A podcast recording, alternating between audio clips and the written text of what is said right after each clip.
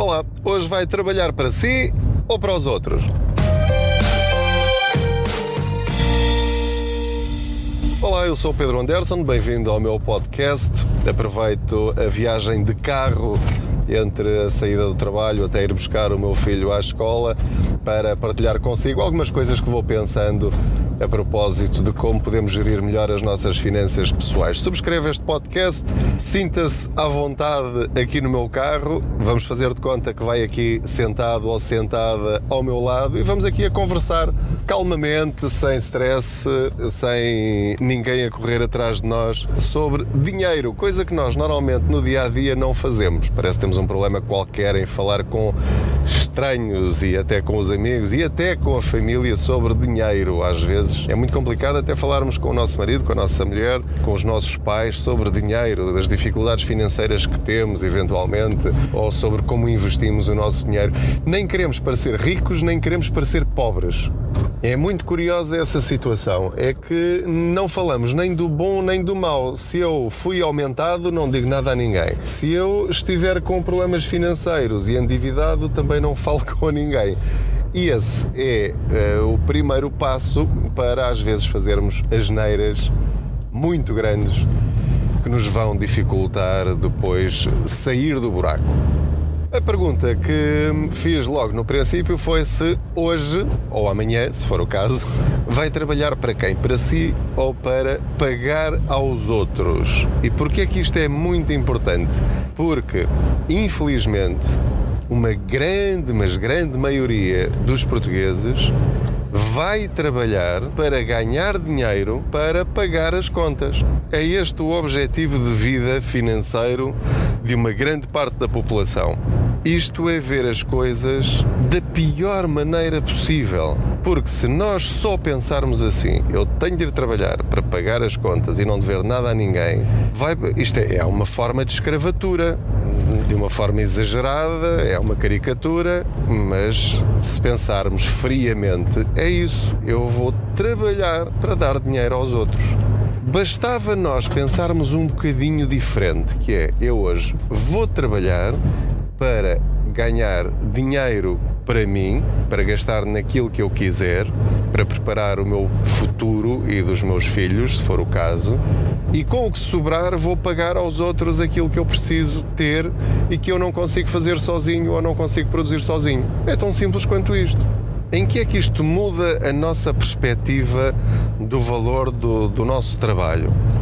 É que assim que eu recebo, aquilo que eu faço é tirar aquela parte que eu acho que mereço. Isto é para mim. E depois vou organizar as minhas despesas de forma a que o que sobra então será para pagar as contas da casa, os, o carro, os impostos, as férias, enfim, tudo aquilo que nós podemos ter ou precisamos de uma forma muito simples. Já sei, haverá pessoas que neste momento estão a pensar isso é tudo muito bonito, lá vem ele com essa conversa outra vez, mas o dinheiro que eu ganho não me chega para só aquilo que é essencial. Ponto 1. Um, é verdade que haverá casos em que é assim. Isso acontece em situações em que, por exemplo, basta haver um problema de saúde de algum familiar que exige medicação, que exige enfim, eu para ir trabalhar tenho de ter aquelas despesas, tenho de pagar aquele passe, tenho de ter estas despesas em combustível, tenho de, enfim, despesas fixas, ajudar a pagar o lar dos meus pais, enfim, não interessa. Há situações em que, feitas bem as continhas todas, de facto aquilo que eu ganho ou fica resvés ou nem chega e tenho de fazer das tripas coração para arranjar uma renda extra que me permita suportar ou continuar a suportar essas despesas. Aquilo a que eu me quero referir é às situações em que nós não tendo esta perspectiva e podendo fazê-lo, não o fazemos e sem nenhum critério, porque podíamos ter um critério. Eu posso dizer assim: todos os meses me sobram 100 euros, todos os meses me sobram 200 euros, mas eu quero gastá-los e não quero estar a pensar em quê. Essas pessoas podem perfeitamente ter essa opção de vida nada contra, mas o que eu sugiro é que façam essa escolha de forma consciente. E aquilo que eu me apercebo é que, numa enormíssima maioria dos casos, isso é feito de forma inconsciente. Ou seja, basta que o dinheiro esteja lá para começarmos a assumir compromissos para pagar a outros nós criamos despesas a nós próprios e depois essas despesas transformam-se em compromissos. Vou dar um exemplo muito simples e que depende de nós. Necessidade: preciso de um carro novo. De acordo, o meu já não aguenta mais, já me está a dar muitos problemas, portanto eu vou precisar de comprar um carro novo. Eu agora tenho de pensar no meu compromisso.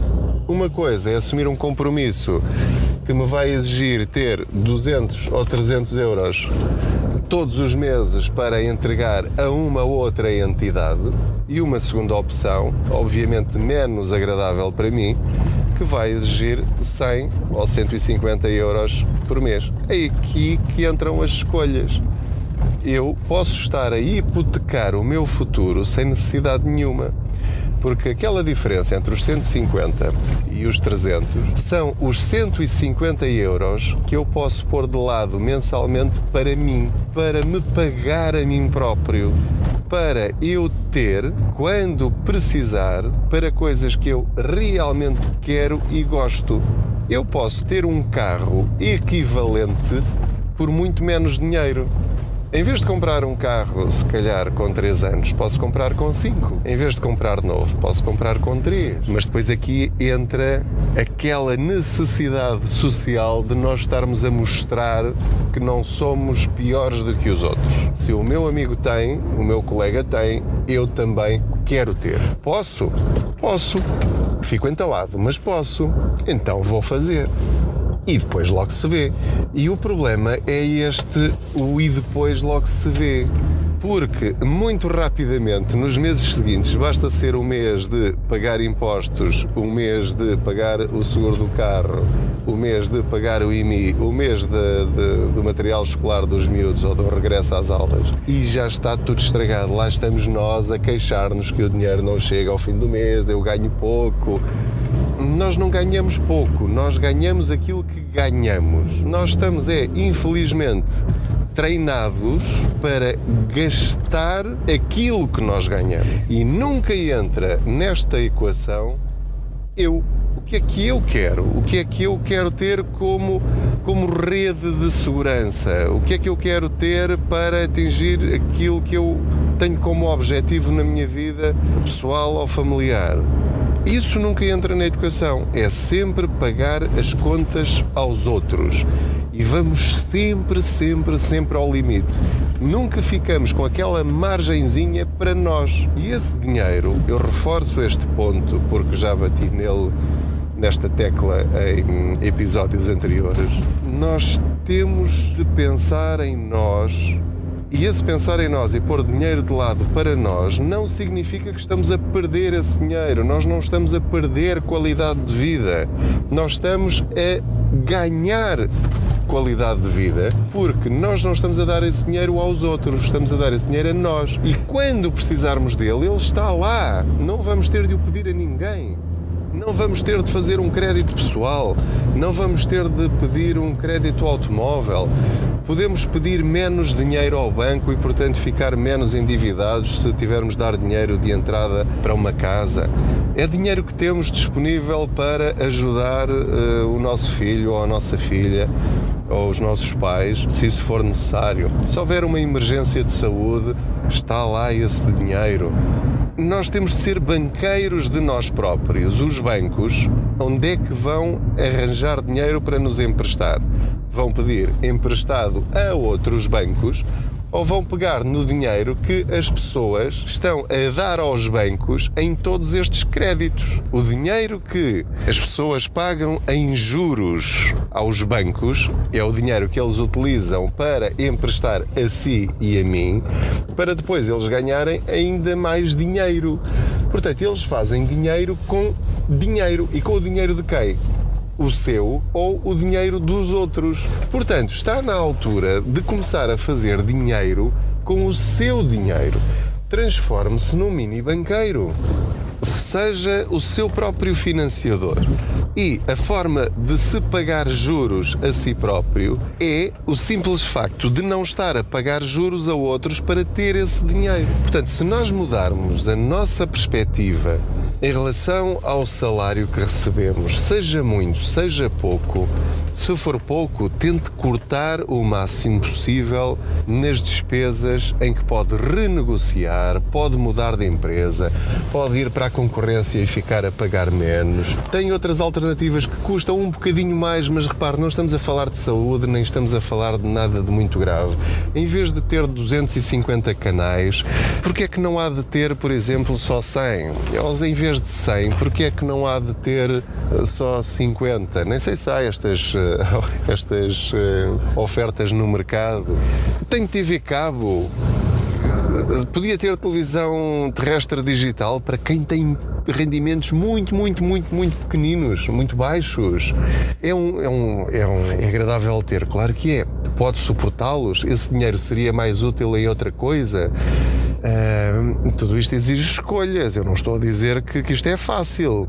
Mesmo tendo um seguro de saúde, compare o seu seguro de saúde com os outros que estão no mercado de uma forma regular, de seis em seis meses, todos os anos. Não fique sempre no mesmo. Se calhar pode ter melhores coberturas, pagando o mesmo, ou uh, pelas mesmas coberturas, pagar menos. E esse dinheiro é dinheiro que é importante para si. Isso também é uma forma de aumentar o seu rendimento mensal.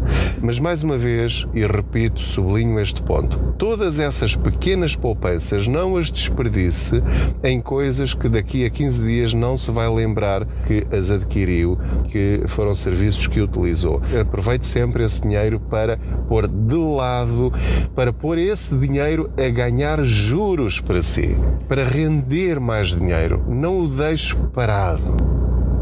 Bom, entretanto, já cheguei à escola do meu miúdo. Boas poupanças, subscreva este podcast, partilhe-o com os seus amigos, com os seus familiares, com as pessoas que acham que estas dicas, ou falar sobre dinheiro, ouvir falar sobre dinheiro, possa ser útil. Comente, eu sei que vai aqui ao meu lado no, no carro, sei que não pode conversar comigo. Comente nas plataformas em que estiver a ouvir. Eh, é muito importante para mim perceber se, se concorda, se não concorda, se acha importante falar sobre estes assuntos, sugira temas, se achar que isso eh, pode, pode ser útil para as nossas conversas, para estas boleias financeiras eh, que lhe dou aqui no meu carro. Portanto, repito, boas poupanças, até ao próximo episódio deste podcast financeiro.